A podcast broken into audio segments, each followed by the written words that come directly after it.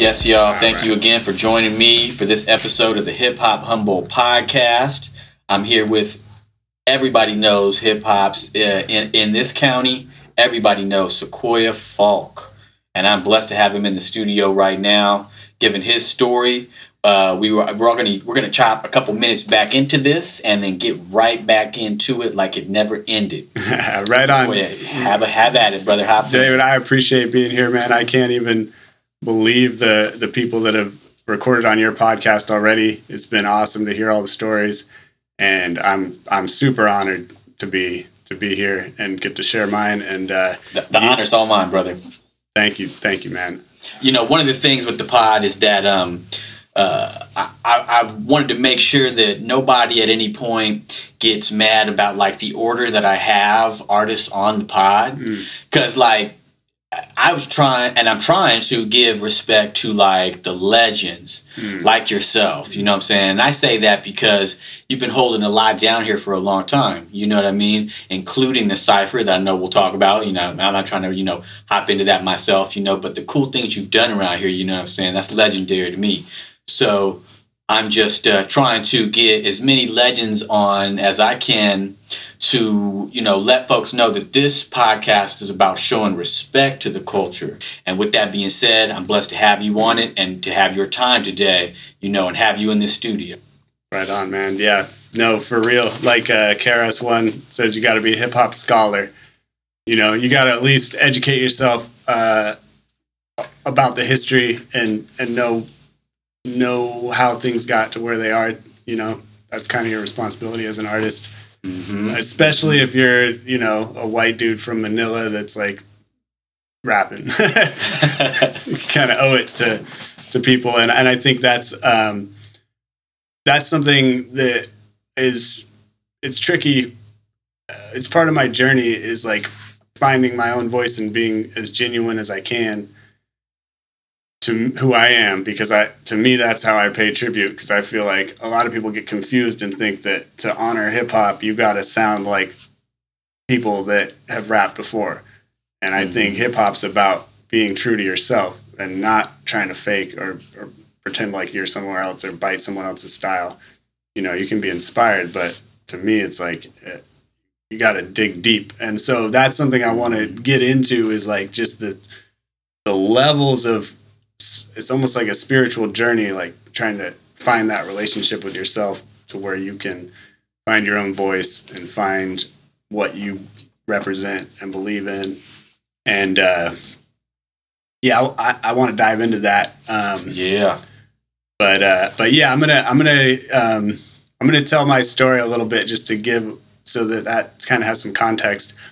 But the, uh, background, I love yeah, it. Yeah, yeah, yeah. Um, so yeah, I was born in a house in Arcata and uh, home birth, hippie parents who met at a nuclear power plant protest, and I, you know, grew up going to protests against deforestation, things like that, and uh, and yeah, my my name being Sequoia is actually a Cherokee linguist. Um, it's not spelled like the tree, which I'm super honored about, even though I don't have any native blood in me. So the name is sort of cultural appropriation.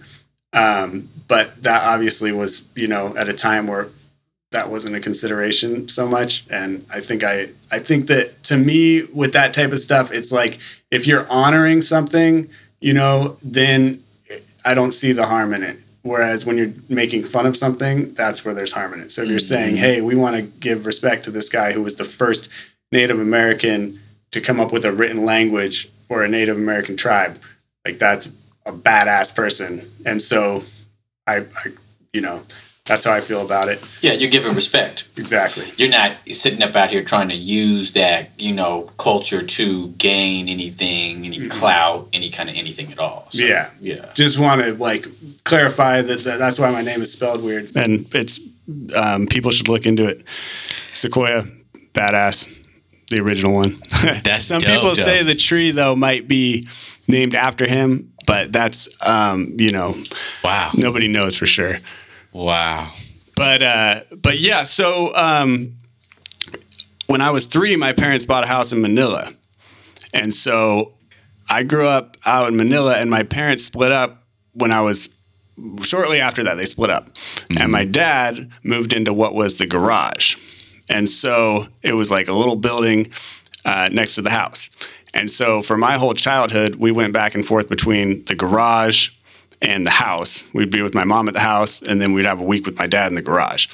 And back then, um, my parents were not exactly, uh, you know, like my mom was on food stamps and was making buttons for a living, and um, and my dad was working part time teaching, and uh, and it was like it was definitely like Manila was a, a pretty shady place back then, and it wasn't like I'm not saying I grew up in poverty or anything like that, but like um, it you know, I slept on a couch in the garage for quite a while was my sort of bedroom and whatnot. Mm-hmm. But the thing, the point I want to get to here is I never felt any sort of lack in my childhood because my parents prioritized me and my brother. Like they they loved us, they cared about us, they were there for us, they spent time with us, they liked being parents. Mm-hmm. And I think that the, a common issue in our culture is that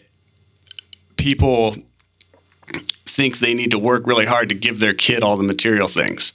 Mm-hmm. And then they're not there for their kids. Mm-hmm. And so I feel like if your kid doesn't have the material things, but they feel loved and appreciated and that and and um, your parents are, you know, there for you, mm-hmm. you're set on a path that's so much better than just having all your material desires always met. So yeah. I feel incredibly blessed to have parents that I feel were incredible parents in spite of you know like not living a luxurious life as a kid mm-hmm, mm-hmm. after uh, when i was a little older my mom got a nursing degree and my dad started teaching at hsu more and my mom married a guy who was a forester so the money started coming in so um, oh, okay. you know like definitely things transitioned and my dad slowly built that garage into another house Dope. and it's a nice house so now it's like we're going back and forth between two houses um, so it was an interesting kind of transformation it's almost like represents manila as a whole has really gentrified since i've lived there um, it was when i was a kid it was like our neighbor had a meth trailer that you know they were always fighting and selling meth and trailer burned down in the middle of the night our other neighbor was apparently selling guns. Um, we had just shady characters, and it was a, quite a white trash kind of scene. Um, and it's funny because in Humboldt, it, Manila still has that reputation. Like you say Manila, and people that are locals are like, ah, Manila.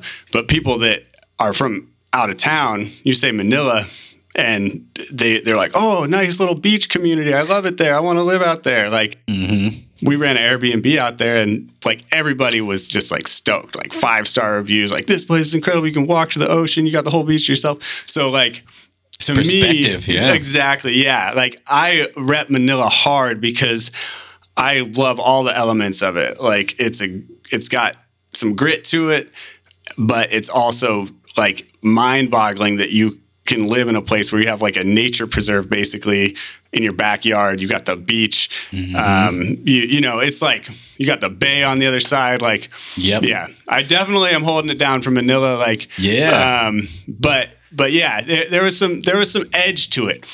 And so, um, growing up though, I remember my brother would be playing like Tupac on his Walkman. Uh-huh. And I when I was little, I couldn't, I didn't quite get it. I was like, I don't understand. I didn't have like an opinion of it. I was just like, I don't, I don't quite know what's going on with this music. Uh-huh. And then he started playing Rage Against the Machine while we would skate. And I would at first was like, I don't fucking get this either. But then it slowly like, I think the best music, it's the like usually music that the first time you hear it, you're like, oh, this is fucking amazing. Like, I love it. It gets uh-huh. boring quick. Uh-huh. Music that you're like, I don't know how I feel about this. And then you start liking it, and then it just gets better and better and better. Mm-hmm. And so that's how like Rage Against the Machine is, and eventually Tupac for sure. Um, but it still was kind of that was like my gateway drug was like Rage Against the Machine, and uh, and actually, I have a bar is like, it's pop music. Play the shit once, it gets stuck in your head. It's pop music. Play the shit again, it's straight played out and dead. And that's kind of like that music where you hear it once and you're like, oh, this is cool. It's stuck in my head. And it's, so, Yeah. but it what I remember the exact day that hip hop clicked for me. I was probably like 14 and I woke up and my stepbrother had bought the Chronic 2001 and uh, he put that shit on and uh, the first song and I was just woke up to him bumping uh, The Watcher, the first track on that album. Yeah. Things just ain't the same for gangsters, And the hustlers. bass and- on that shit. Oh, dude, I don't know. Like, I was just laying there, like, oh my god, this is so fucking dope. Like, I it, like hit. It was crazy how hard it hit me. Suddenly, like everything clicked, and I was like, okay. And now that album, like, I didn't relate totally to the lyricism so much, but the the beats and the flows and like the vibe um, was just like was crazy. And so Yeah. Once that clicked for me, and then I started listening to more conscious stuff like Dead Prez, uh, their first "Let's Get Free," Yeah. um, and then um, like my mind just like started opening to to the whole world of hip hop, and I think because of like because of my political um, upbringing, like protests against the war and or the uh, the wars in Central America that were backed by the U.S. government, the the basically the sponsoring of dictatorships down there and all that. Um, again and again and again. yeah, I remember as a kid being at a protest, it, like "Stop the fighting, stop the war in El Salvador." That was like a protest chant because we were spending like two million dollars a month worth of military aid to a paramilitary government that was killing innocent people in villages and all sorts of Death shit like squads, that. yeah. Oh, exactly. So, any which way, that when that connected with like artists like Dead Prez and Rage Against the Machine. Um, You ever get on any immortal technique? I was literally just going there, dude.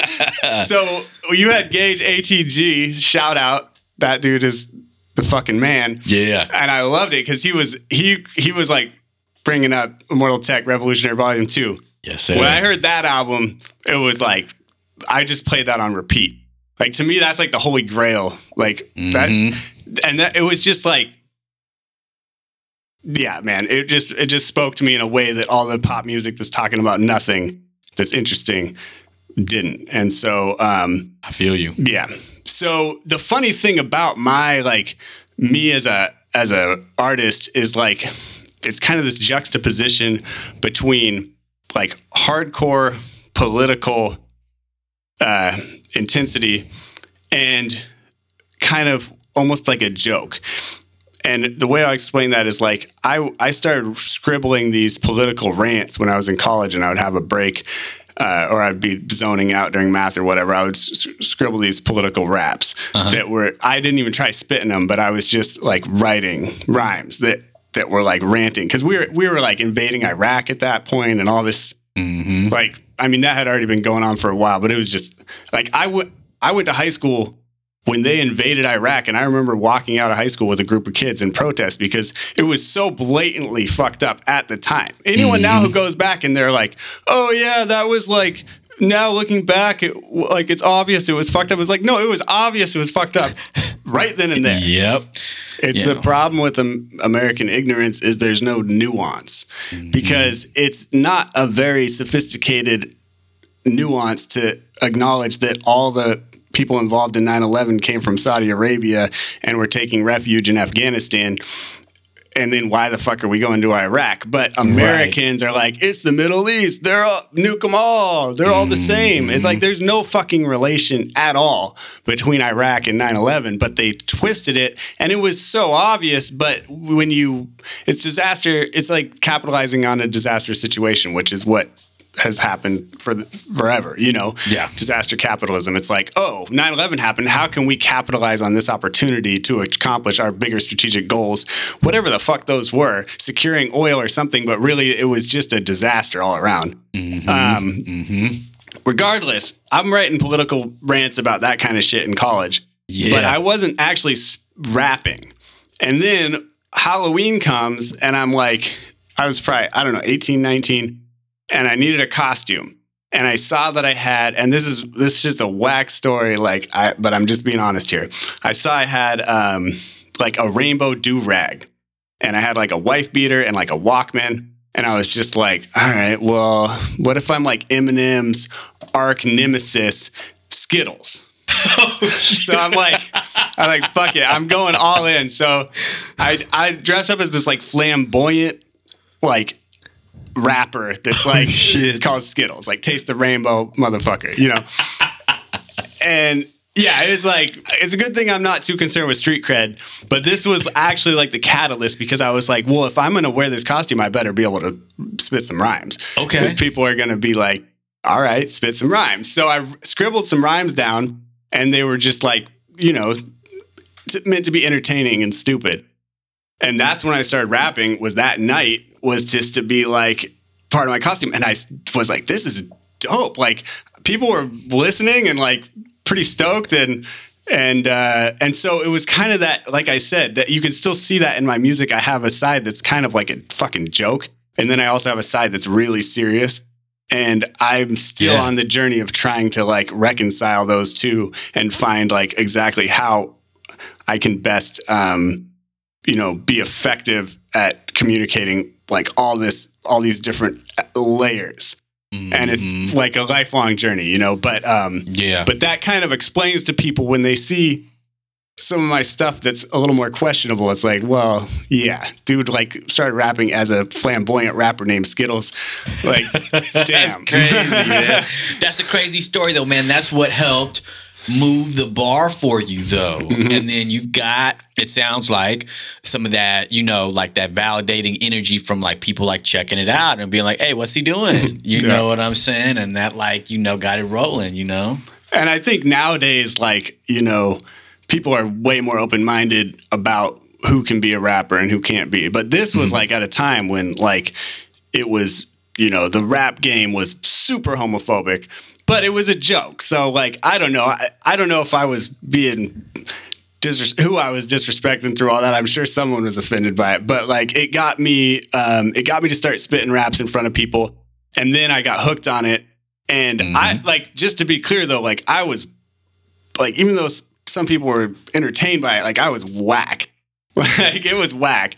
And uh and and for years like it was you know, it takes time to hone the craft.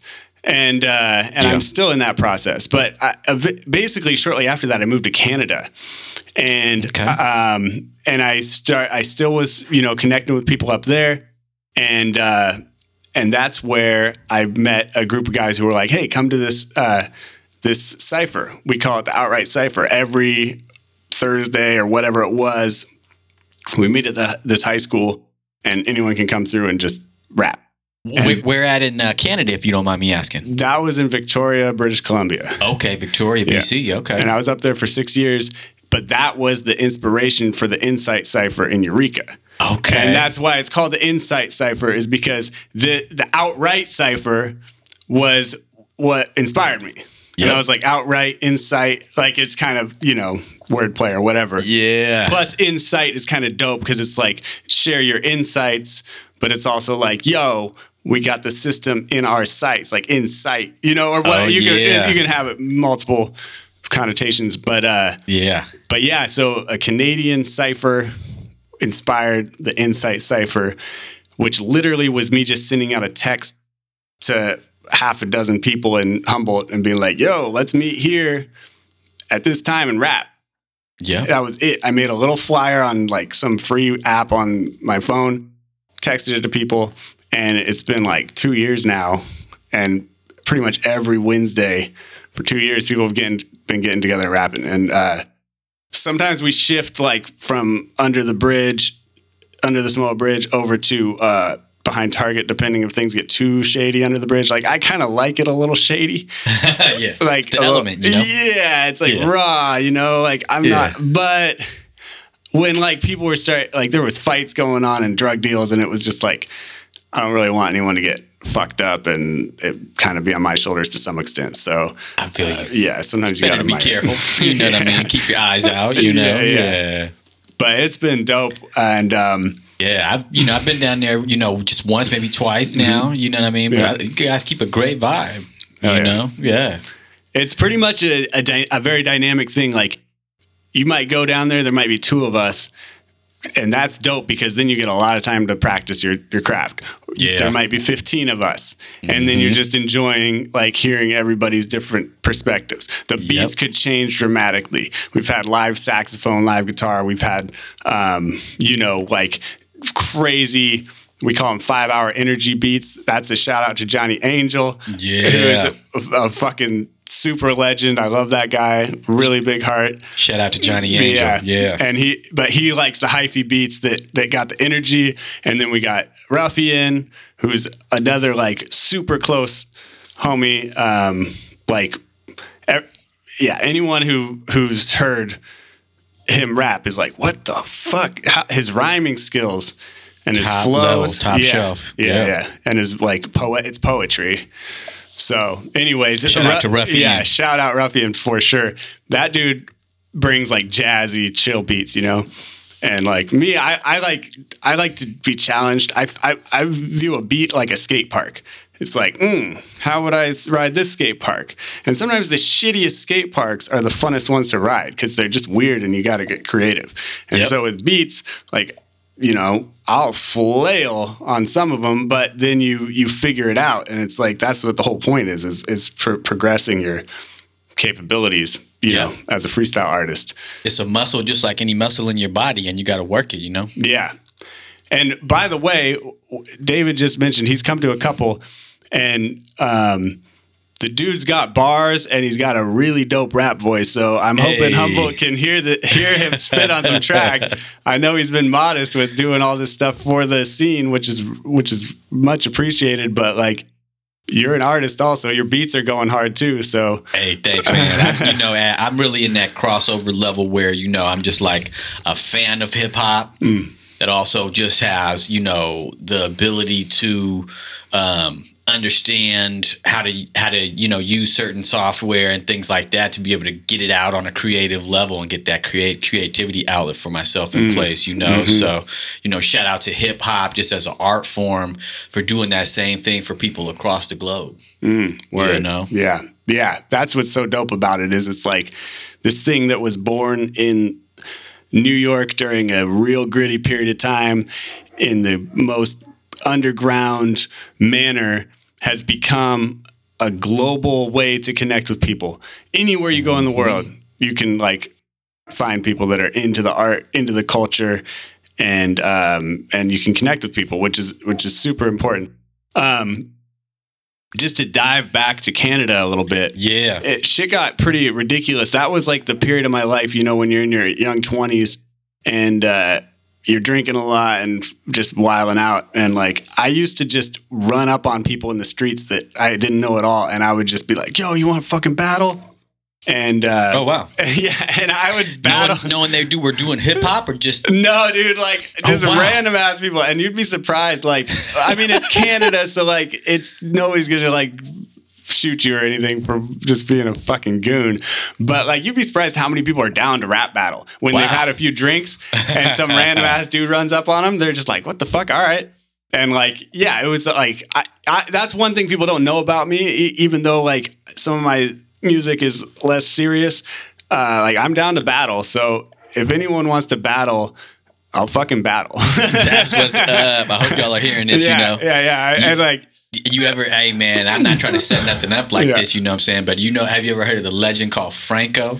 Yeah, that sounds familiar. Give me, give me, refresh Yeah, me a he- little bit. he's a dude. He was Yeah. with the Dirty Rats for a Oh, little word. bit. There. Yeah, for sure. Yeah, yeah, yeah. He's. I mean, he, I've seen some of the YouTubes, man. You know, I've Yeah. seen him in person too. I saw him. I saw him at a show earlier this year. Well, and just to be clear, like I'm down to battle, but like I'm not. I, I'll get my ass served. You know, like I, I have moments of.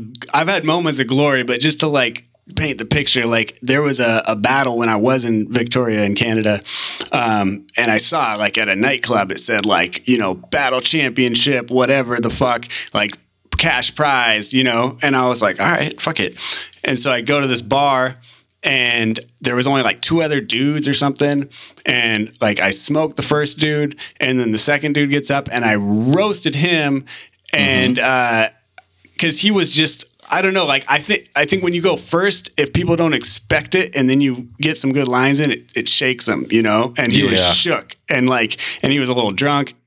He flailed. So i fucking destroyed both those dudes and i was like fuck yeah and got real cocky. Came back for round two the next week and i had these two chicks that were like you know Let, let's go see sequoia rap battle.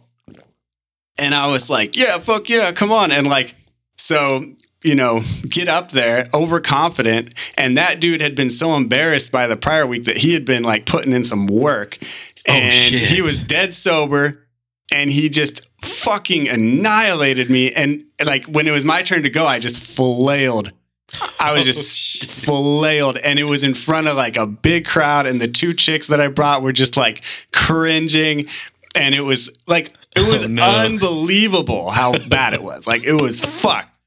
And so I learned a valuable lesson though, like never ever underestimate if you're gonna battle someone, like always assume they're gonna come crazy. And like also, fuck it, man. Like that's the worst that can happen. You get your ass served. And then you you get humbled, you know? Yeah. And so I came back for the final round and I was like, did what he had done. I got, I went and put in my work and like, I knew it was going to be me versus him because we were the two like finalists or whatever. And, uh, and I fucking served the dude proper. And Yeah. then I was like, all right, where's my cash prize? And they're like, oh, the dude who was like putting this thing on like skip town with the money, but uh, we'll give you like 50 bucks. And I was like, fuck, well, whatever. At least I like got my ego like a little comfort by by winning or whatever. But Yeah. and yeah, it wasn't like you know the the guys who are real battle rappers. Those dudes are crazy these days. Like that, they're on a level. Like they put a lot Oh, of time yeah. into it. Me, it's more just like I'm not afraid to get my ass kicked. So if someone wants to battle me, I'll fucking do what I can. And uh, and sometimes I'll sometimes I'll have some good lines and sometimes I won't. But uh, but it's all part of the thing. Like like That's hip hop. it's hip hop, man. It's like I I like competition and stuff. I'm not a fucking arrogant person who thinks I'm better than anyone, but like I'm I think it's almost like like we're saying this is a spiritual thing. Like this is like sparring. This is like h- testing yourself and like learning more about yourself and like you know um humbling yourself. So um Yeah. yeah. So that leads basically to me moving back to Humboldt from Canada and starting to get really more like addicted to just music and like just like never enough hours in the day to try and make beats and try and like write raps. And I'm still kind of in that zone. I think the biggest challenge right now is just like trying to decide how much of energy to put into my own music and how much to put into trying to like work on other people's music Mhm. because I I really I've I, because my music has been I'm not it doesn't come natural to me so I had to learn how to mix and master and and do things pretty well to make my music even listenable. So when I work with like talented artists, I'm like pretty good. I can like make your shit sound pretty pretty dope pretty easily. Mhm. So because I have those skills, people hire me through my studio. Um, Yeah, we're gonna talk about that. Yeah. yeah, which is cool. Um, but it's a ch- challenge because it's like I want to work on my own stuff, but then I work on my own stuff and I get frustrated sometimes, and I'm like, "Fuck this!" And so I, I, I try and find that balance. It's like um, Buddhism, you know, that middle road, like everything. Find that balance. hmm Balance is important in life, man. You know, there's a lot of people that, uh, you know, I'm a per- I'm a person where like that's something that's crucial for me. You know, because you can easily get stuck on one path and not look at other perspectives. You know what I mean? Not listen to other perspectives. And um, no, I'm definitely a big fan of balance. Mm-hmm. Yeah. Yeah, I think, um, and that's the that's the, I think that's an interesting thing. Um, when you're young, you have really strong opinions, and you have a certain sort of preconceived arrogance of just like, I kind of know what's right and wrong, and it it actually makes it a little easier sometimes to write lyrics because you're just like this is what I believe and I know I'm right. And then you get older and you start having more balanced perspectives on things, more life experience, more nuance. And it's an opportunity to create really powerful artwork, but it's also, um, it, it almost gets harder. And it, mm-hmm. like you look at, and also less commercially viable. Like you look at um, Kendrick Lamar, like obviously he's been commercially successful, but he's also been able to push the boundaries of nuance and like sophistication in his music, which is quite impressive. I mean, that's why he's he is who he is, you know. Yeah. Yep. But yeah. Um, it's really true, man. You know, I like the artists though that really care about quality of sound. Mm, you know, mm. I, I, think something that you know we talked about recently. We chopped it up at your studio. You know, um, there's the what's popular and what's hot you know what i mean and i even you know i was just recently watching videos of like you know young producers that are you know just copying the same things like what's hot you know what i mean and mm-hmm. making that same mm-hmm. stuff and um, just sonically like i need a little more mm-hmm. you know yeah yeah yeah it's uh it's something that i like i think about that a lot because i feel like if you're going to be unique you have to be really fucking good. Mm-hmm. And I feel mm-hmm. like I've got the unique part down and I'm working on the other part still. And it's, and it definitely like, I, that's like the, being an artist is a journey and it's like, mm-hmm. a, as far as I'm concerned, it's a lifelong journey. But my only real goal is I want to get really fucking good at being an artist. And, uh,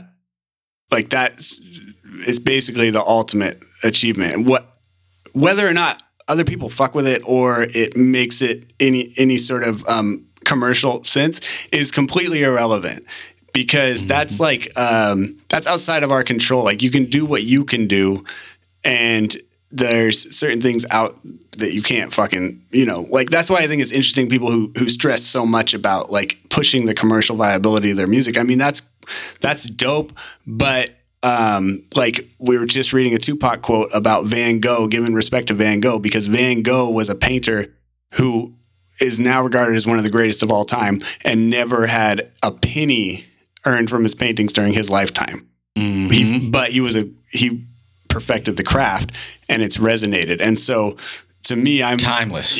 Exactly. And like it's obviously a privilege to not totally be stressed about the financial side of things. Um, but at the same time, I mean, like anyone is going to make more money just working a normal job than trying to, to take the artist path, you know, unless you get real lucky. Like it's just the, the nature of the beast. So, um, mm-hmm. but it's a tough game. Yeah, it's a tough game. But I, I just want to become someone that has achieved basically just when I listen to my music after I release it, I want to be like super hyped on it. yeah. like we were talking earlier, I make stuff and I'm hyped on it and then I release it and I hear it as soon as you hit, you know, share, you hear it a different way and then you're like, ah fuck, never want to hear that again. And like that's my life story basically. So I'm like waiting and I don't know if I'll ever get there, but I'm hoping that someday I'll I'll, I'll hit share and I'll be like, that shit is so dope. Like and and I know a lot of guys have gotten like a lot of the local dudes are there and it's inspiring to me because i'm mm-hmm. like dope i'm waiting until i can get to that level and um, i don't pretend like i'm there and and i know that the the bar is is crazy high but like that's ultimately what it's about for me is like trying to progress yeah man i'm a person that's all about growth too though man mm-hmm. you know like i feel like you are growing your entire life learning and growing mm-hmm. you know what i mean mm-hmm. so like it, it would feel weird to me to stop learning or growing, you know? And that's like, that's why it's a lifestyle and that's why like it's a journey. And so you can get home from work every day, sit in front of the TV and drink a beer and do that for 10 years. And at the end of 10 years, you haven't been on any sort of interesting journey at all. Right. You haven't done any real self reflection. You haven't experienced things or connected with people. You've just, you know, sat there, drank your beer, and watched TV, which, you know, there's a time and place for that. But to me, I'm always interested in life feeling like a journey. Mm-hmm. And when I was younger, that was through traveling. I would just fly to some random country and backpack around for cheap, you know. Mhm. But it was actually after I did like a seven month trip, and I ended up in some crazy town in India, and all I was ended up doing every day was like drinking these like weed laced yogurt drinks, the Bong Lassi. The bhang. Oh yeah, Yeah, bhang. yo, Bhang yeah. Lassi. Yeah, I- drinking those fucking things and playing like taking sitar lessons and playing my guitar in my hostel room. Tours. How Yeah. long were you over there like I was in India for a month. Oh, okay. Okay. Yeah, Yeah. So you can do what you want. you know? Yeah, but it was like that was the tail end of like seven months of traveling, and I all I was doing was basically sitting in my room playing my guitar, and I was like, you know what, I can fucking do this in Manila, and that was it. That was when like something clicked, and I was like, cool. Like the travel bug is like that journey, which I. Traveling is super dope. I highly recommend it to people. The world is not a scary place. You know, we want the world to be this terrifying place. Like America is the place people are scared of. America's Yeah. a pretty dangerous country, and Mexico is super dangerous, but no one's scared to go there. So go to fucking Ethiopia or Kenya or you know Uganda or something. Like it's it's really dope. But um, but the point is, like, I got to a point where that the just traveling around, the journey I was more interested was the musical journey. And so I came home. I started working as little as possible because I didn't need to save money for traveling anymore. And I just started making music and playing my guitar, and um, and that's kind of what I've been doing ever since. Mhm. That's what's up. yeah. So now, when you, uh, so now your your guitar elements are definitely in some of your hip hop songs. Yeah. You know what I mean? Um, has it always been that way for you? Was it more like were you creating something that was more like guitar based, more like folk based, and then like combining hip hop elements of it slowly? How did it go for you?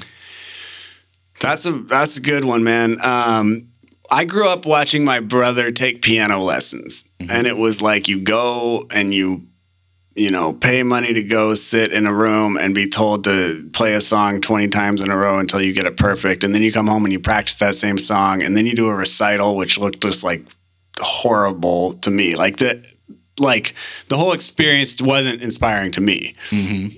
like it was good like my brother was into it and that's super dope. And like i remember going to one of his recitals and he nailed you know the piece he had learned or whatever and it was like cool. But i had no interest. Music did not seem like a fun thing. And so when i was like 20 like after i started kind of rapping a little bit i was visiting my stepbrother in seattle and his roommate had this old classical guitar sitting in the corner. And uh for some reason I picked it up and just started making noise. And I literally thought of it like a toy. I was like, I'm just gonna play with this thing. I didn't tune it or anything. I just like was slapping it and hitting random notes and and I had a I entertained myself for like a couple hours. And like mm-hmm. I had no ear for music, so I didn't know like how bad or good. I was just like playing with this thing, making mm-hmm. noise. And that it like planted a seed.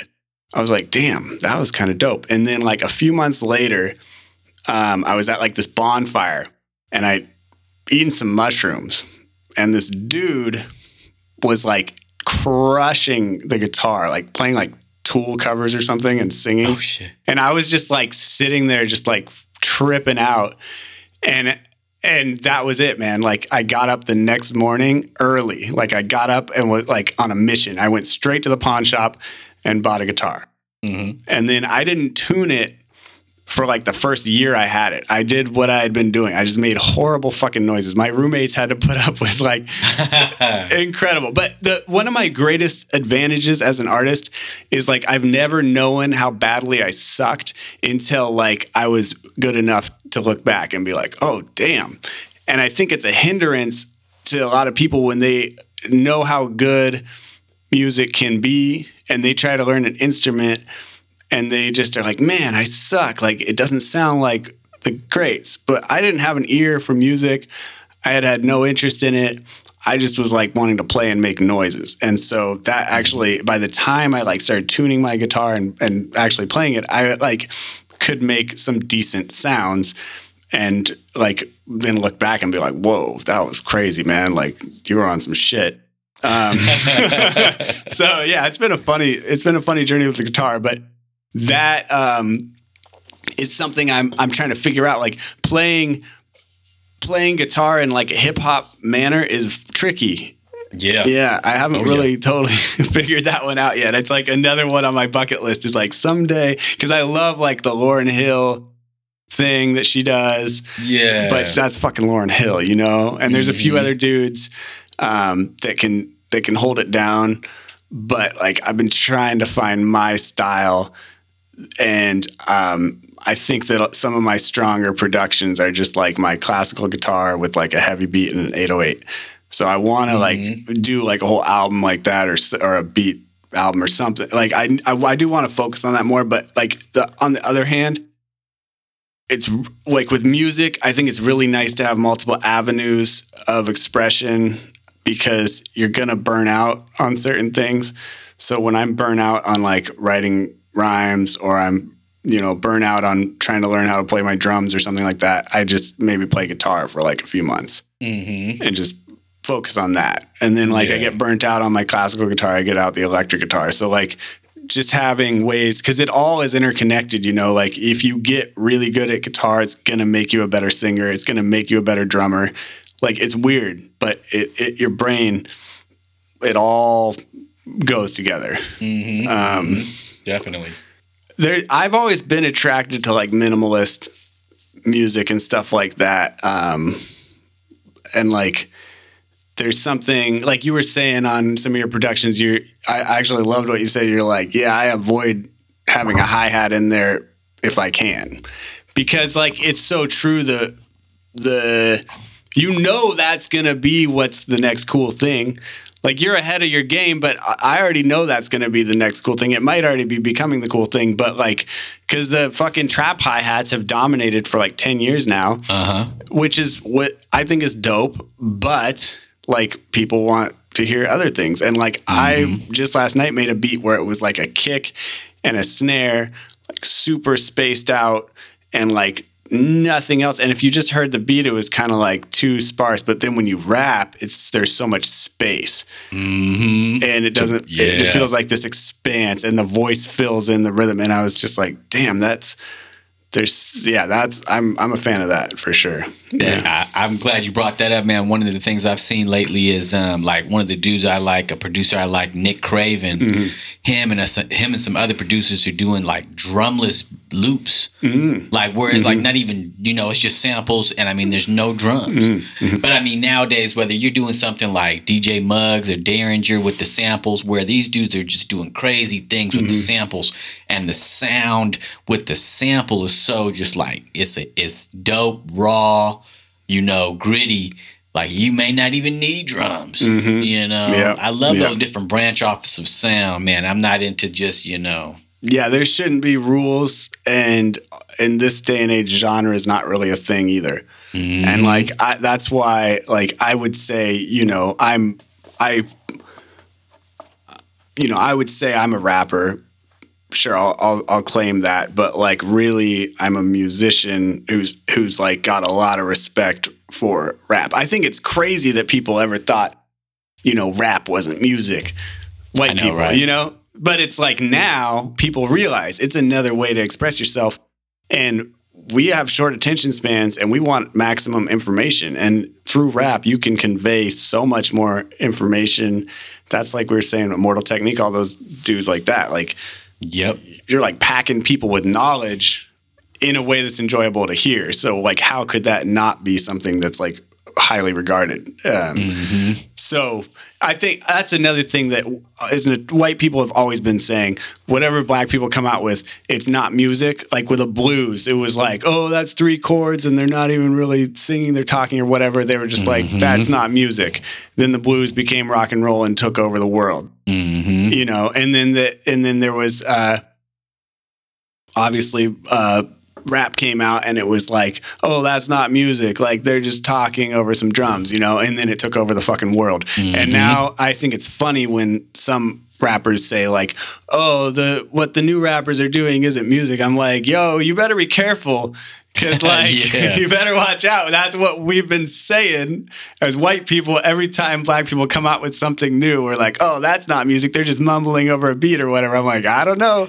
I ain't gonna make that judgment call. Like i'm just sitting back and watching because i'm pretty sure like some of those dudes are are really talented. You know, Yeah. Like I don't, I it's not something I listen to a lot of that some of the modern stuff, but like I definitely am not going to be the one to try and pretend like I'm going to tell you that that's not music. You Yeah. know, if that's what someone's into, like Hey man, you know, I, I, I one one of the things that I really like about Humboldt County and the different artists that I've interviewed for the podcast, and specifically, you know, like I'm talking about, like you know, the white artists, is that every single one of y'all that have come on this podcast have shown respect to the culture rather than in any kind of way shape or form you know appropriating the culture anything like that mm-hmm. at all you know? And i think that's so dope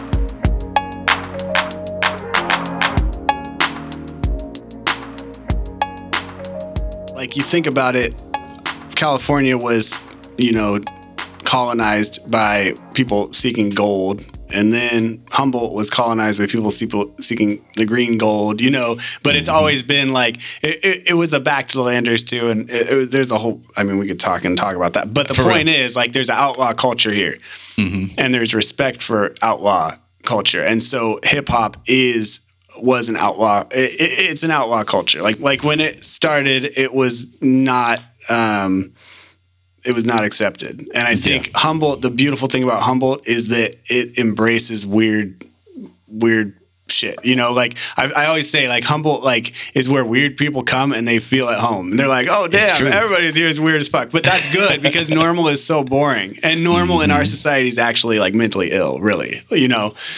So like I think that is might be part of why people are like, hey, we got to realize the the roots of this because it's not so different from like you know people coming to Humboldt and being like, we're gonna do shit different. We're not gonna follow the rules. We're gonna do it different, and that's where the roots of hip hop, you know. But the respect for it yeah i love it Mm, yeah, yeah. But I, it, it's it, it's one of those things. Like when I did, like I, one of my really questionable songs is called um, "What the fuck's up with that, yo," and I made this you know video where I'm on a unicycle rapping, and like I watched it and I was like, ah. Dude, I think I'm a disgrace to hip hop, and I, I played that shit. I played it for Zigzilla, so he gets all the heat for this. I, I was like, "Yo, I don't think I can put this out, man. I feel like this is like this is like not going to be taken how I'm intending it. Like I'm, I'm trying to just not take myself too serious and like get people to fucking laugh and loosen up in general. But he watched it. He's like, nah, dude, like, you got to keep hip hop weird, man. Like, Tyler the Creator, all these dudes, like, keep this shit weird. Like, don't, mm-hmm. don't, like, try and make it too conforming to, like, you know, a certain image or whatever. And he was, like, encouraging of that. And I was like, cool, man. Like, that, that's good to, to be aware of, like, because it's such a fine line. Like, I don't, I would never want to um, like my intention is never to mock hip hop, but it's also to say like, yo, be fucking weird. Like we're this earth is a weird ass situation. Like we're these weird organisms on this blue thing flying through space. We got like a certain blip of time here. Like we have these animals that we hang out with. Like the whole situation is so fucking bizarre that like you can't get so wrapped up in our head of like what is everyone going to think about me if this happens or that happens? Like in the grand scheme of things it's completely insignificant you know? So just like while out a bit and you express know, yourself. Yeah express yourself. Yeah, like the classic, you know. Yeah, Yeah. I, I think that's an important element of hip hop is you know just like folks giving their take. but it does have to ultimately come from a place of like wanting to empower and inspire you know um, and like the second that people are coming from a place of trying to diminish other people that's when there's a problem and those people need to be shut down. And i don't Yep. luckily i haven't come across that here locally um, or if you know i'm sure it happens but but i think like on a on a grand scheme of things like inspiration is god as far as i'm concerned. Inspiration is what compels you to do things. Therefore it's god. And so um creating music that inspires people or being inspired to create music is like it's like this holy thing. And so, uh, as long as that energy is there that to like get up and be inspired, like to get out of bed and, and create something, that's like as good as it gets for me as far as music is concerned. Like that's that's the purpose of music fulfilled. And so like kind of going on a tangent, but really like so many of us, I think, are really wrapped up in this idea of like, no, the purpose of music is to have people sweating you.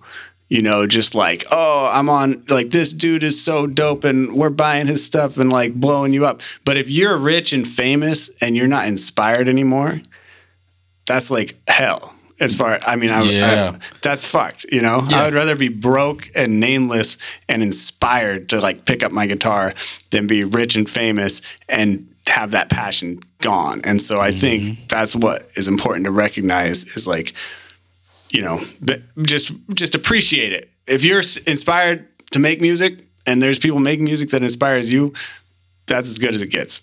Mm-hmm. You know? That's a bar right there, man. you know, I'm a big time Nipsey Hussle guy. Mm-hmm. And so, like, inspiration, he's a big time inspiration for Mm-hmm. me. And, like, I like that you said the inspiration is God. Mm-hmm. You know what I mean? Because a lot of people don't understand why, like, people will see these inspiring figures as, like, you know, like I'll tell people, like, he's like my Jesus Christ. You need Mm. that to just, you know, keep moving every day. Mm. You know what I mean? Because everybody's going through something in life. You know what I mean? And we all need some kind of motivating. You know what I mean? And it's different for everybody. You know what I mean? One of the things that's been hit on, hit on multiple times during this podcast, including the episode that just dropped today, the City Hippie podcast, is um, the the talk of like the fine line between your craft being your own and then like your craft being for like with the goal of like making money right? You know? And so yeah. there's that interesting line where you know um, you talked about it a lot eh, you gotta you gotta like what you're putting out. You gotta like you know your own music you know what i mean? And um, at what point does you know when you have that want to make money off it are you does it push you outside your own boundaries to do better? You know like you're talking about you like you've had things to like set the bar you know higher and everything like that. So like does it does money make people step out of themselves and do more does it it seems like on on an extent one of the classic things is that you know people will lose track of why they were doing the music in mm-hmm. the first place you mm-hmm. know what i mean? Mm-hmm. Their sound Yeah. what they want to put out there you know what i mean? Rather than what people want to hear you know what i mean? Yep. and um, it's just a fine line you know Yeah, that's a that's a tricky one. You know, like what's the saying? Like you're not underground, you're just unpopular. You know, because like I got no problem with people who who want to make money off their music. Like that's fucking cool, man. And if people your pull it off, yeah, if people can pull it off and maintain their inspiration through it, through that, um, then that's super dope. And I'm actually in this day and age a huge fan of pop music. I listen to a lot of pop music. Before I forget though, I know in the beginning I said when I first heard Tupac and I was a little kid I didn't get it, but I gotta like make sure people know like I definitely am down with Tupac. Like I Oh, get it now. Like fucking that dude. And speaking of someone who knew how to make money and keep it real, you know, like so all like you know but yeah it's it's just a different element and the danger is that you um lose yourself chasing the money and you don't um you you you you just lose yourself. And i think that's the same thing that can happen with social media is like we can lose ourselves in the social media. And i've been thinking about that a lot lately. To me social media is like alcohol. It's like a little bit can enhance your life but too much can really fuck shit up. And uh Yeah. and so like trying to tread that balance of like having a social media presence but not um you know not uh letting it take over your life. Because every time that I pick up my phone impulsively and click on Instagram and start scrolling, I could have picked up my guitar and gotten better at playing guitar. Mm-hmm. And so one thing I'll say that I just did like two days ago, I discovered this because it was starting to eat my fucking soul. Um, there's like a setting on on my iPhone where I can just turn off certain apps for certain parts of the day. So basically, right now I have it from like 11 a.m. till like 8 p.m. I can't access Instagram or Facebook or whatever. And like you can override it, but it just works for those times when you impulsively pick up your phone and click on the shit without even wanting to. And then 10 Yeah. minutes later, you're like, damn. And so it helps it because I look and I go, oh, yeah, you don't want to do that. Do something else with your fucking time. And even the other night with my wife, Kimmy, like I had that on and we were sitting there having a cocktail and I was like, hey, let's look at this travel book together. And like instead of just scrolling on our phones, and we sat and looked at this book and it was like, whoa, crazy, like human interaction and shit, you know? So like a little bit of that though, it's a tool. Like I've heard you talk with Assad and stuff. I loved what Assad was saying about like, um, you know, take 10 minutes me- meditate, reflect on on what you're all about. And we're so obsessed with distracting ourselves. It's not that we're obsessed; it's that these these fucking computers are incredibly powerful, and they're so the algorithm is so sophisticated that it outsmarts us. It's like getting a fucking little line of cocaine every time you pick it up. It like Oh, yeah. reinforces you. It's behavioral modification. Hundred percent. Oh, they've mm. they've seen they've studied it. They know that you know you get dopamine, and you know based off of just scrolling. Mm-hmm. You know what I mean? And the mm-hmm. stimulation that you get, they know it's extremely addicting. Mm-hmm. You know. Yeah.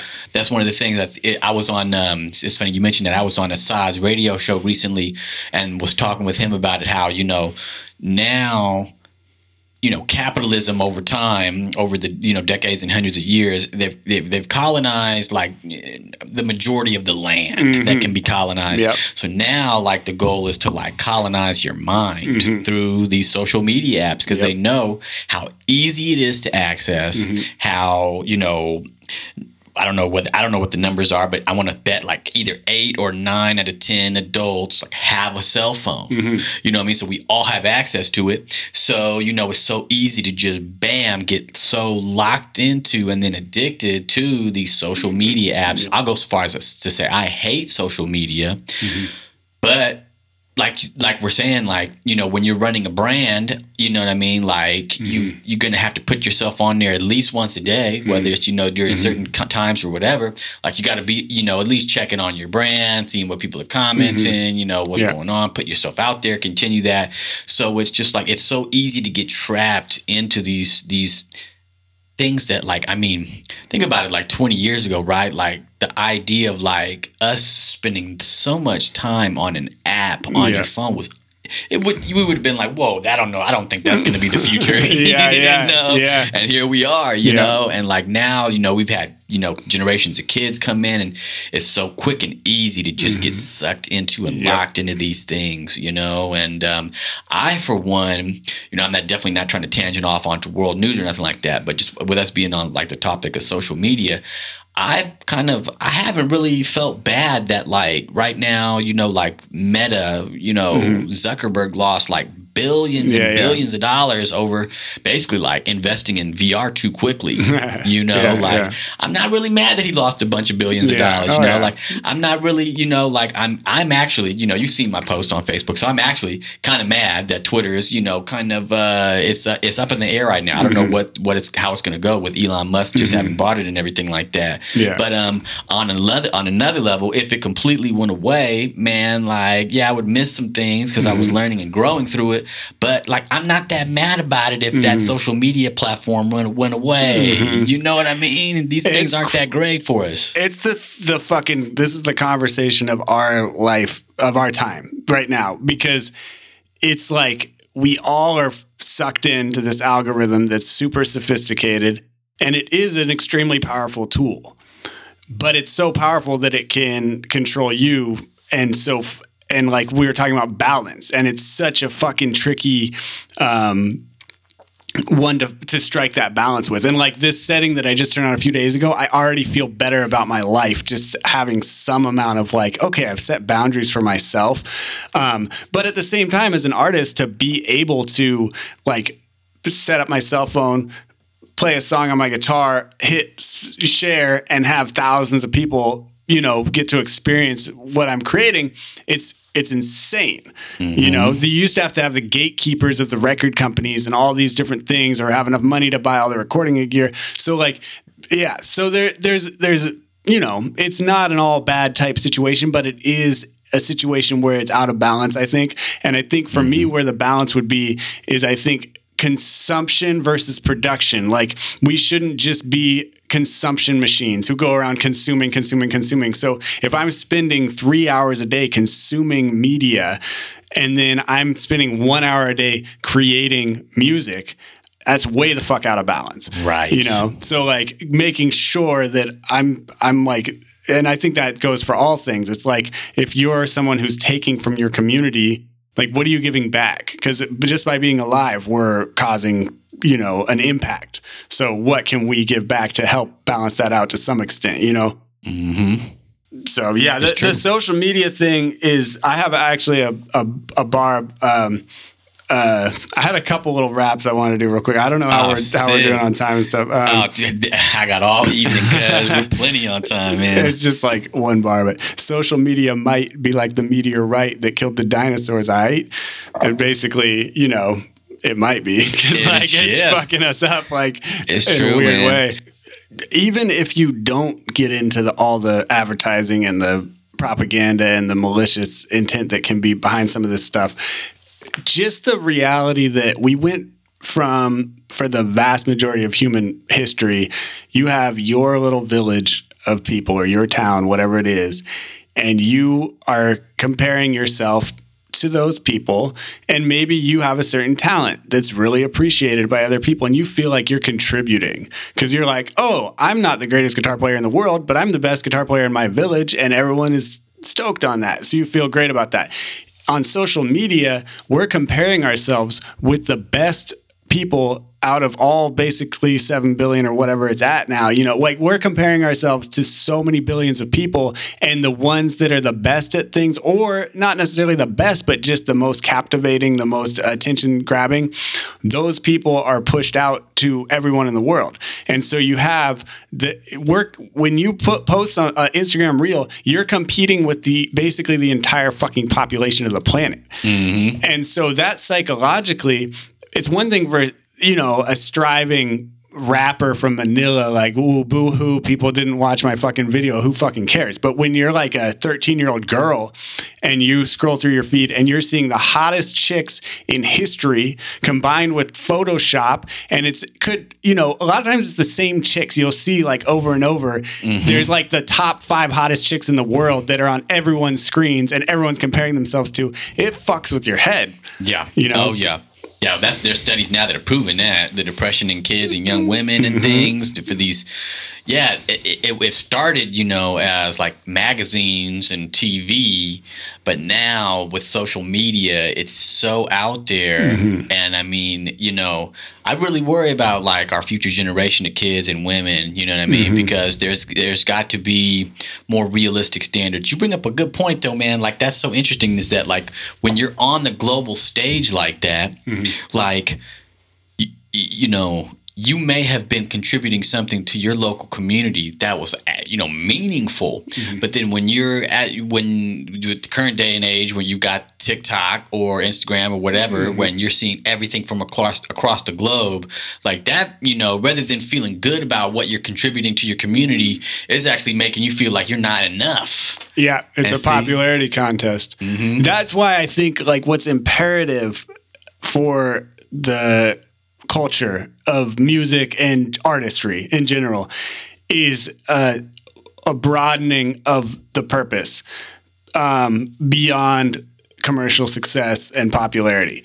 Because like we're we've been conditioned to think like the second you pick up a guitar if you don't already show promise that you're going to be one of the greatest in the world why would you do it? The second you sing a note off pitch it's like well you're not great at singing so don't do it.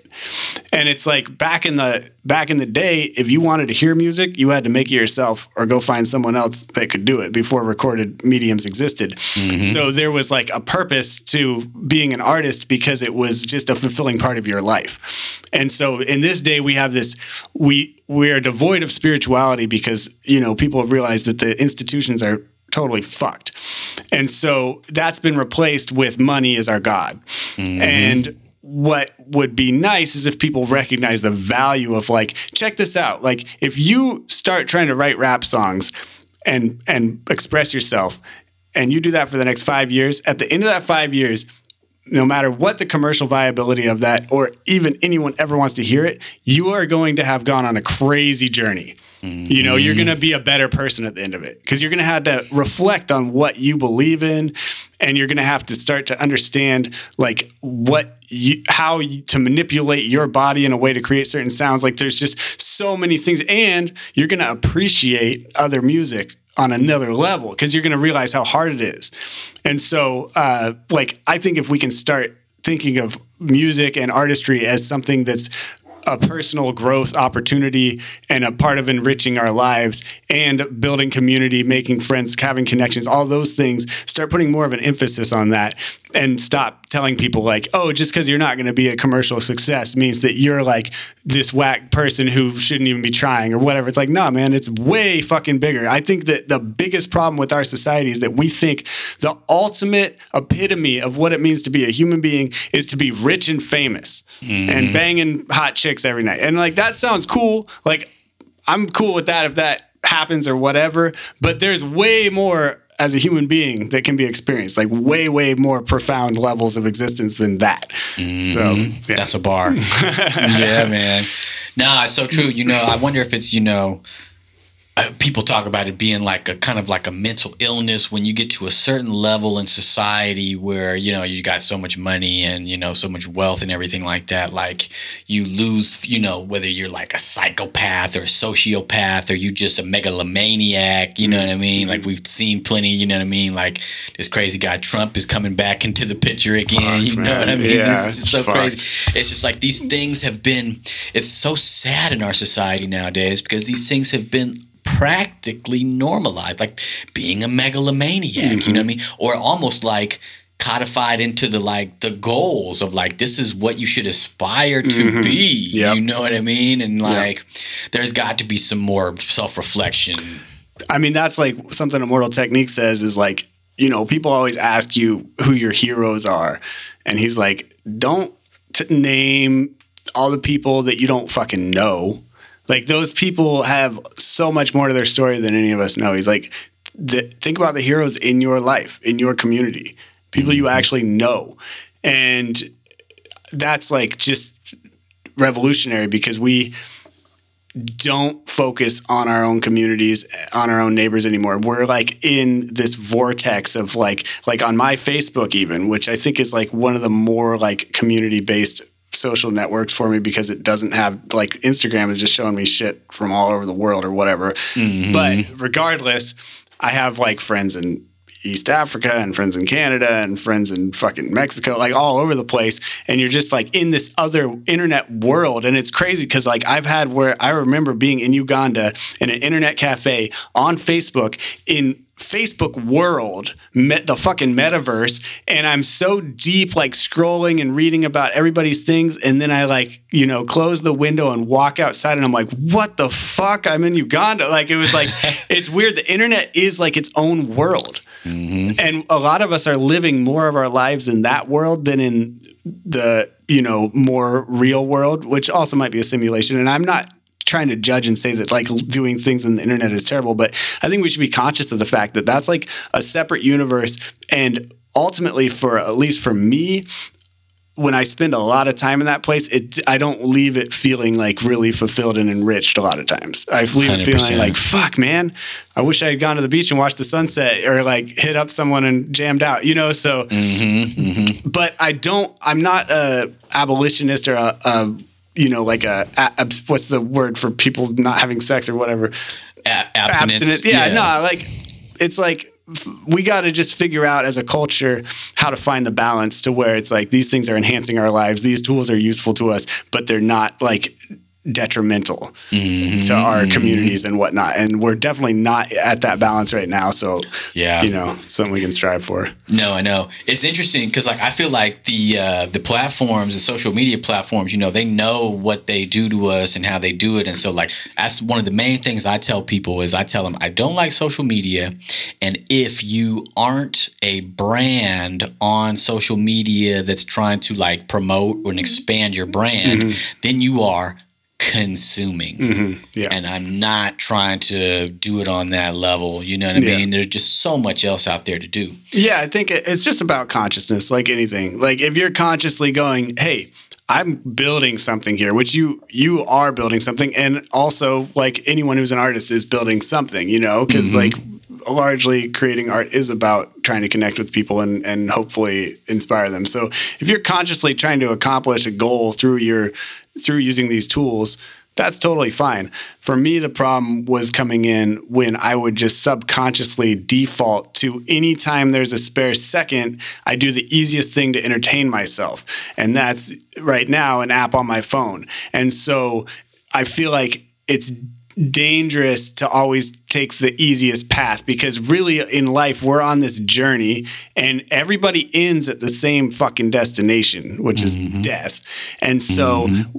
you don't want to just take the quickest easiest path to that you want to stop and say, oh, wait a minute. No, I'm going to make this a really interesting journey. And I'm going to hopefully have a lot of personal growth in that journey and a lot of experiences and connect with a lot of people because I'm going the same place. And so just mm-hmm. having that awareness and knowing like what your goals are. For me, it's like if I go out and film some clips on my bike and I want to edit a little video, I enjoy that process. And like to me, it's an artistic expression kind of. So it's like, but then when I start finding myself obsessing, like, oh, how many people like this?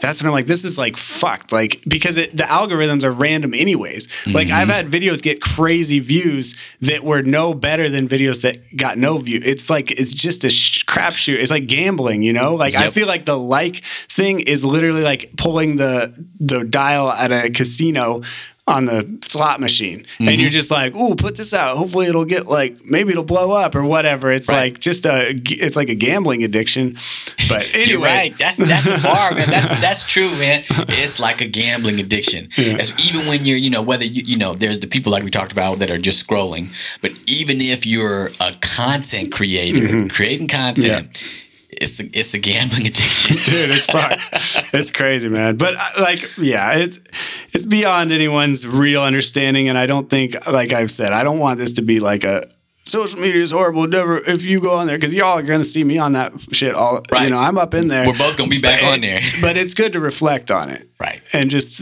like because then maybe i'll listen back to this in 10 years and be like damn i should have listened to myself or i might be like oh this shit like you know popped off in a way where because i've had opportunities through social media that have come up like even just being here right now i think we've connected through social media so like it's obviously got some beautiful capabilities Right. but yeah man well i think we should like move towards wrapping things up because like i could Yes, just sir. go on and on I know. um I got I got a bar. I wanted to do one more couple bars off of a track Oh, that's dope, man. and I got a bunch of shout outs.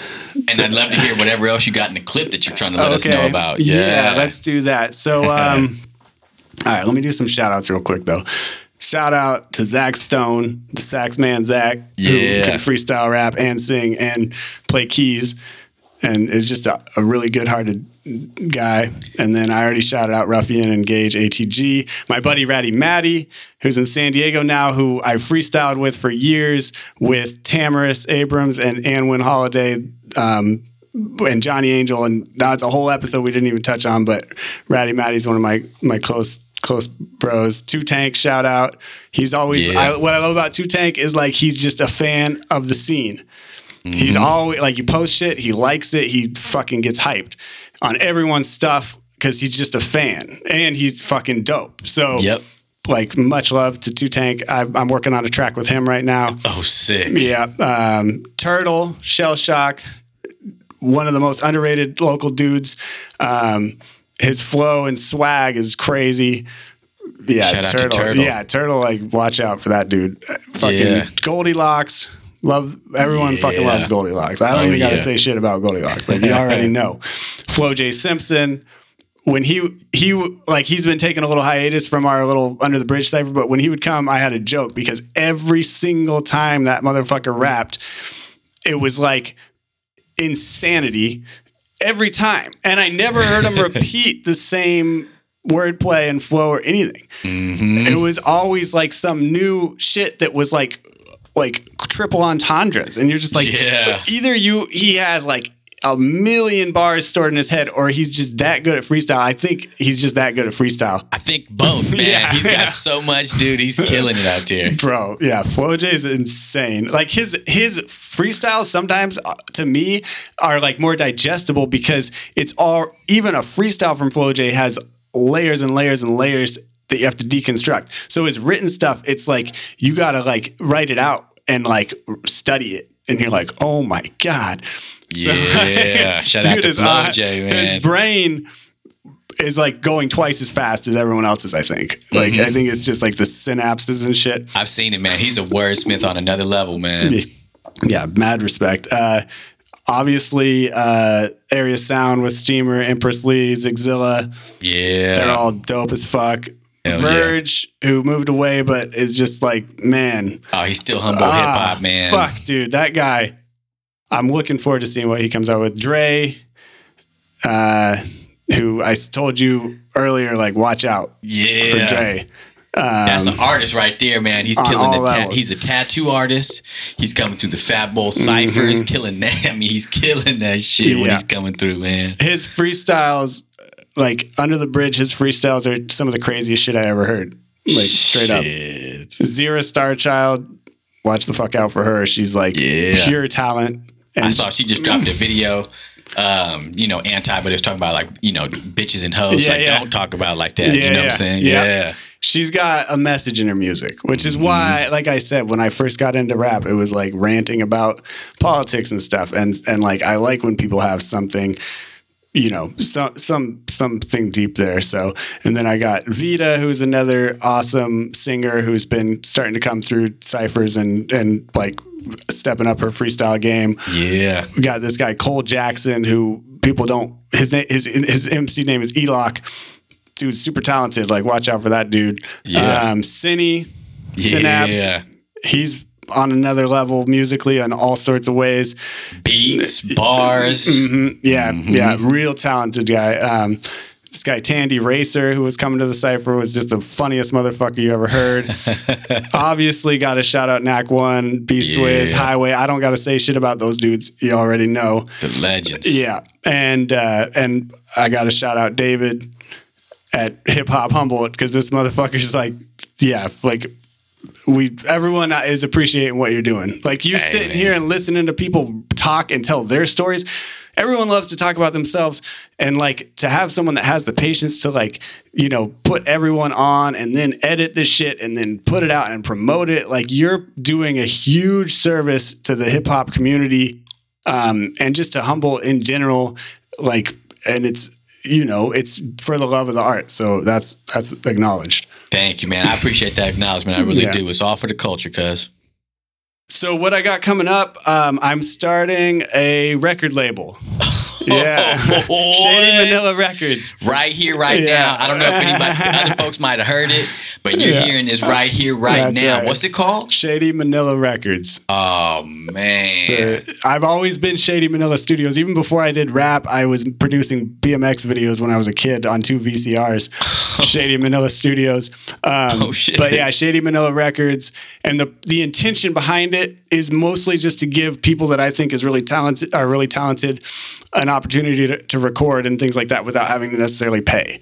So it's like if I think that you're talented, we come to an agreement of like I'll get a percentage if there's any money made, but in this day and age, there ain't fucking money made off. Like you know, It's all right. Unless it blows up. unless that's the thing. Because if I do this for ten years and I get one song that blows up, that could be a gravy train for the rest of my life. Facts. So, but in the meantime, it's going to be me being able to p- put as much effort as I can into producing people um, without them feeling stressed about paying the recording fees and all that stuff. So, uh, you know, the that's the main kind of thing is to give me an incentive to to put out dope music of other artists and feel like I'm getting something, but not. It's hard when you're a, a, a, a mix engineer and stuff, and you spend like two hours on the snare because there's some little resonance you're fucking with, and um, you can't really charge. Like I don't charge people if I do shit like that because it's like it's just nitpicky stuff. But as a producer, like I have to do it. So it's mm-hmm. like being in the recording industry as like uh, trying to make money at that is really stressful because you're like you don't want to charge people what it really takes mm-hmm. because you get that mm-hmm. perfectionist side and you're like I can't charge them for that shit. There's so much art out there like that, man. Like that I've come across over the years where people will put s- so much time or a certain level of time in this, you know, something, and then not be able to charge the corresponding amount of, like, you know, like let's say just per hour, per you know, per mm-hmm. rate, mm-hmm. because like it wouldn't, you know what I mean? It just wouldn't sell. You know what I mean? Like mm-hmm. another art, like I see like that is like um, some people that I know that just do like fire etching. Mm. Like that, dude, it'll take them like sixty hours, Yeah. but you're not gonna charge somebody eighteen hundred dollars for like Yeah, something that's gonna you really only worth like like fifty we said, I mean, trying to commodify things to do with artwork gets really tricky and fucked up, and like that's why that has to be bigger than that, and that's what the Mm-hmm. record label idea is. And I'm not trying to spend all my time. I'm not going to be like promoting the shit out of this and trying to blow it up. It's going to be like I record someone, we put it out there, and you know maybe do some promotion. They can do some promotion if it blows up, dope. But it's just like um like it's that st- that piece of the puzzle I'm interested in in in having a way to do that and feel good about that. I know there's some Yeah. shout outs I um I forgot to mention and I'm sorry to y'all. You can fucking roast me about that. You Hey. rap battle me about that. Well, let me do. Well, let's do it like this though, because you know, like, um, I definitely need to get you back on at some point. You're always Okay, welcome on the pod. And you know, uh, maybe the next episode we'll get into some more, uh, you know, more esoteric topics. You know what I mean? Mm. dope. And uh, phil- philosophy. You know what I mean? Because Yeah, I know yeah. you're one of those type of minded persons. You know, Yeah. like me. You know, we're seekers. You know what I mean? There's certain people out there that are okay with what they see and, and what's going on, and there's certain people that need more, want more, want more information. You Yeah. know what I mean? Philo- yeah, hip hop. Like, if you're not, if you're a real rapper, you're probably a philosopher too. Right. You know, I don't think there's any great MC that you could name that we wouldn't say like was reflecting deeply on on shit. You know, Yeah, like on, those would be it- weak bars if they're not Yeah. spurring your mind like that. and even the ones who are just party party rappers or whatever like there's always more than people think you know mm-hmm. like that was another thing assad was saying was like people don't get the depth of some of these artists you know they say oh they're just rapping about cocaine or whatever it's like and people hear tupac and they don't understand the the, the layers you know like so so anyways Yeah. um, I was just gonna end. I got I got a, some bars I wrote for it. I'm doing a track with Ruffian, and I wrote some bars that I was pretty pretty hyped on. It was uh, it's called uh, uh, "Circumstance of the Working Class." Zach Stone's on there too. oh shit. He was he singing? He's he? singing, yeah. Oh yeah, yeah. man. Yeah, it'll be dope. But um, I, it's that's the best thing about working with other people is when when they spit their thing, you're like, oh shit. And when Ian rap, and I was like, oh, I'm gonna write a verse for this. I was like, it's got to have a lot of rhymes, multi-level rhymes, all this stuff, because like you you come after him with just like you know some cookie cutter shit, and it's gonna stand out like a sore thumb. Oh yeah. Yeah, So- for real. so He's that's what I coming was through trying with to do. magic every time, man. Yeah, yeah. Um, give this a shot. No. We just some minnows in a pond, ponds fighting for scraps while these sickos saying sick 'em to their mutancy bass. Fat white cats sending us rats through the mazes again. For cheese they spat, covered in gnats. It's repulsive, my friend, cause hoarding all them resources equates to more violence. The poor being slaves to riches, core, open your eyelids. Heads buried in the sand, vacationing on islands. While in the slum, the soundtrack is gunshots and sirens, an avalanche of doom and gloom. Bow down at mass, then get back to the loom at the sweatshop real fast. No cash advance with the lance, they poke and harass. That's the circumstance, no romance of the working class. Yeah. That's he right there, man. that was you and Ruffian on that or just you? It'll be me, Ruffian, and uh, and Zach, Zach Stone. Oh, man. So. Well, I'll be dropping eventually, and uh, I, can't got I got some other questionable shit in the works, like highly questionable, but like you know, I just um, like I said, you know, like you got to get to do something unique. you got to get really fucking good at it. And I, I've got the unique part down. So I'm just keep chiseling away. And eventually it's going to be to where when I, when I put it out there and I play it back and I'm just like, yes, I got it. That's my goal, man. So, Yeah. anyways, I appreciate you having me here. This has been super fun. Oh man, I'm blessed to have you here, man. Like I said, you're always welcome back. This was dope, man. I want to make sure that people know about the Inside Cipher Mm. that's in Eureka under the bridge. But best way to get there, like some people, like I've talked to some people and they say Mm-hmm. like sometimes they have a problem like finding it. Best way to really get there is you just go down H all the way. You Mm. keep Mm-hmm. going down A Street all the way till the end of that thing until it takes you to Halvorsen Park right there. And then you can basically see the cipher off to the right. You see where folks are going to be rapping under the bridge off to the right. You know what I'm saying? Yep. So that's all downtown Eureka. Yep. You know what I'm saying? It's not that hard once you found it. Yeah. But um, and if we're not there, we might be behind target if shit gets too shady under the bridge. Um, like this time of year, we get rain, we get it's dark, it's cold, like shit's Yeah. gritty. Um, but but you can always 7 is DM me, yeah. And the thing is, it's funny because like I don't even promote this shit. Like I sent those first texts out, and I don't promote it because, like I said, when there's only two of us there, to me it's just as dope as when there's 15 people. Mm-hmm. Because like I've had some awesome ciphers with like just me and Johnny just going back and forth or whatever because you can get creative like so eh, Yeah. i'm not trying to blow this thing up but if people want to come through and are interested everyone's welcome we're not competitive it's it's a it's a good vibe like you said man so I'll vouch for that, Yeah. man. It's definitely cool, folks. You know what I'm saying? You get some like you like you were talking about Flo J coming through, Mm-hmm. Knack One comes through every now and then. Like you guys get some dope people coming Yeah. through. So if you're just trying to like, you know, come up in the hip hop community around here, you know, Yeah. kind of like work on your bars, Totally. come to the Inside Cipher. Word. You know, you'll meet some dope people. You'll get a chance to, you know, get that experience. Come every single week, you know, and it's no, there's no pressure. There's zero pressure. That's one of the coolest things about you, man. Is you were every every single time on anything you've ever given me the opportunity to collaborate on or you know come out for or anything like that. It's always been no pressure, you know, and that's crucial, man. You know, because as an artist or you know, as it's like a like I said, like a person like me, where I'm just a fan, like you know, mm-hmm. just trying to get some creativity out. You know, when there's that pressure, you know, like for me. As soon as there's pressure, I'm like, nah, man, I'm not trying to do I ain't fucking with that. No, Yeah, it's you gotta know. be insp- like I said, inspiration's God, man. Like let the inspiration flow. Like push yourself. Don't slack off. But like if the inspiration's not there, you know, like I'd say I always say this, like if you want to play guitar, put it somewhere where you can easily access it, pick it up. Uh, for one minute every day. Just tell yourself, I'm going to pick it up for one minute. Same with making a beat or rapping. Like, I'm going to write bars for one minute.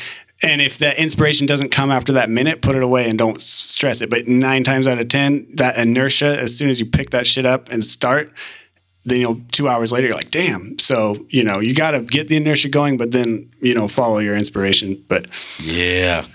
That's a bar. That's a dope one right there. Yeah. That's good wisdom, man. Hey, um, if you one last thing, because Right. I was I've been trying to do this with certain artists uh, Yeah. as they come on. If you were to give, you've given a bunch of gems during this one, man. Hmm. But like, if you were to give some, you know, advice to a young artist just coming up, maybe even like I said, you know, looking to come out to the Inside Cipher or just trying to come up in Humboldt County in hip hop, Hmm. what would you tell them?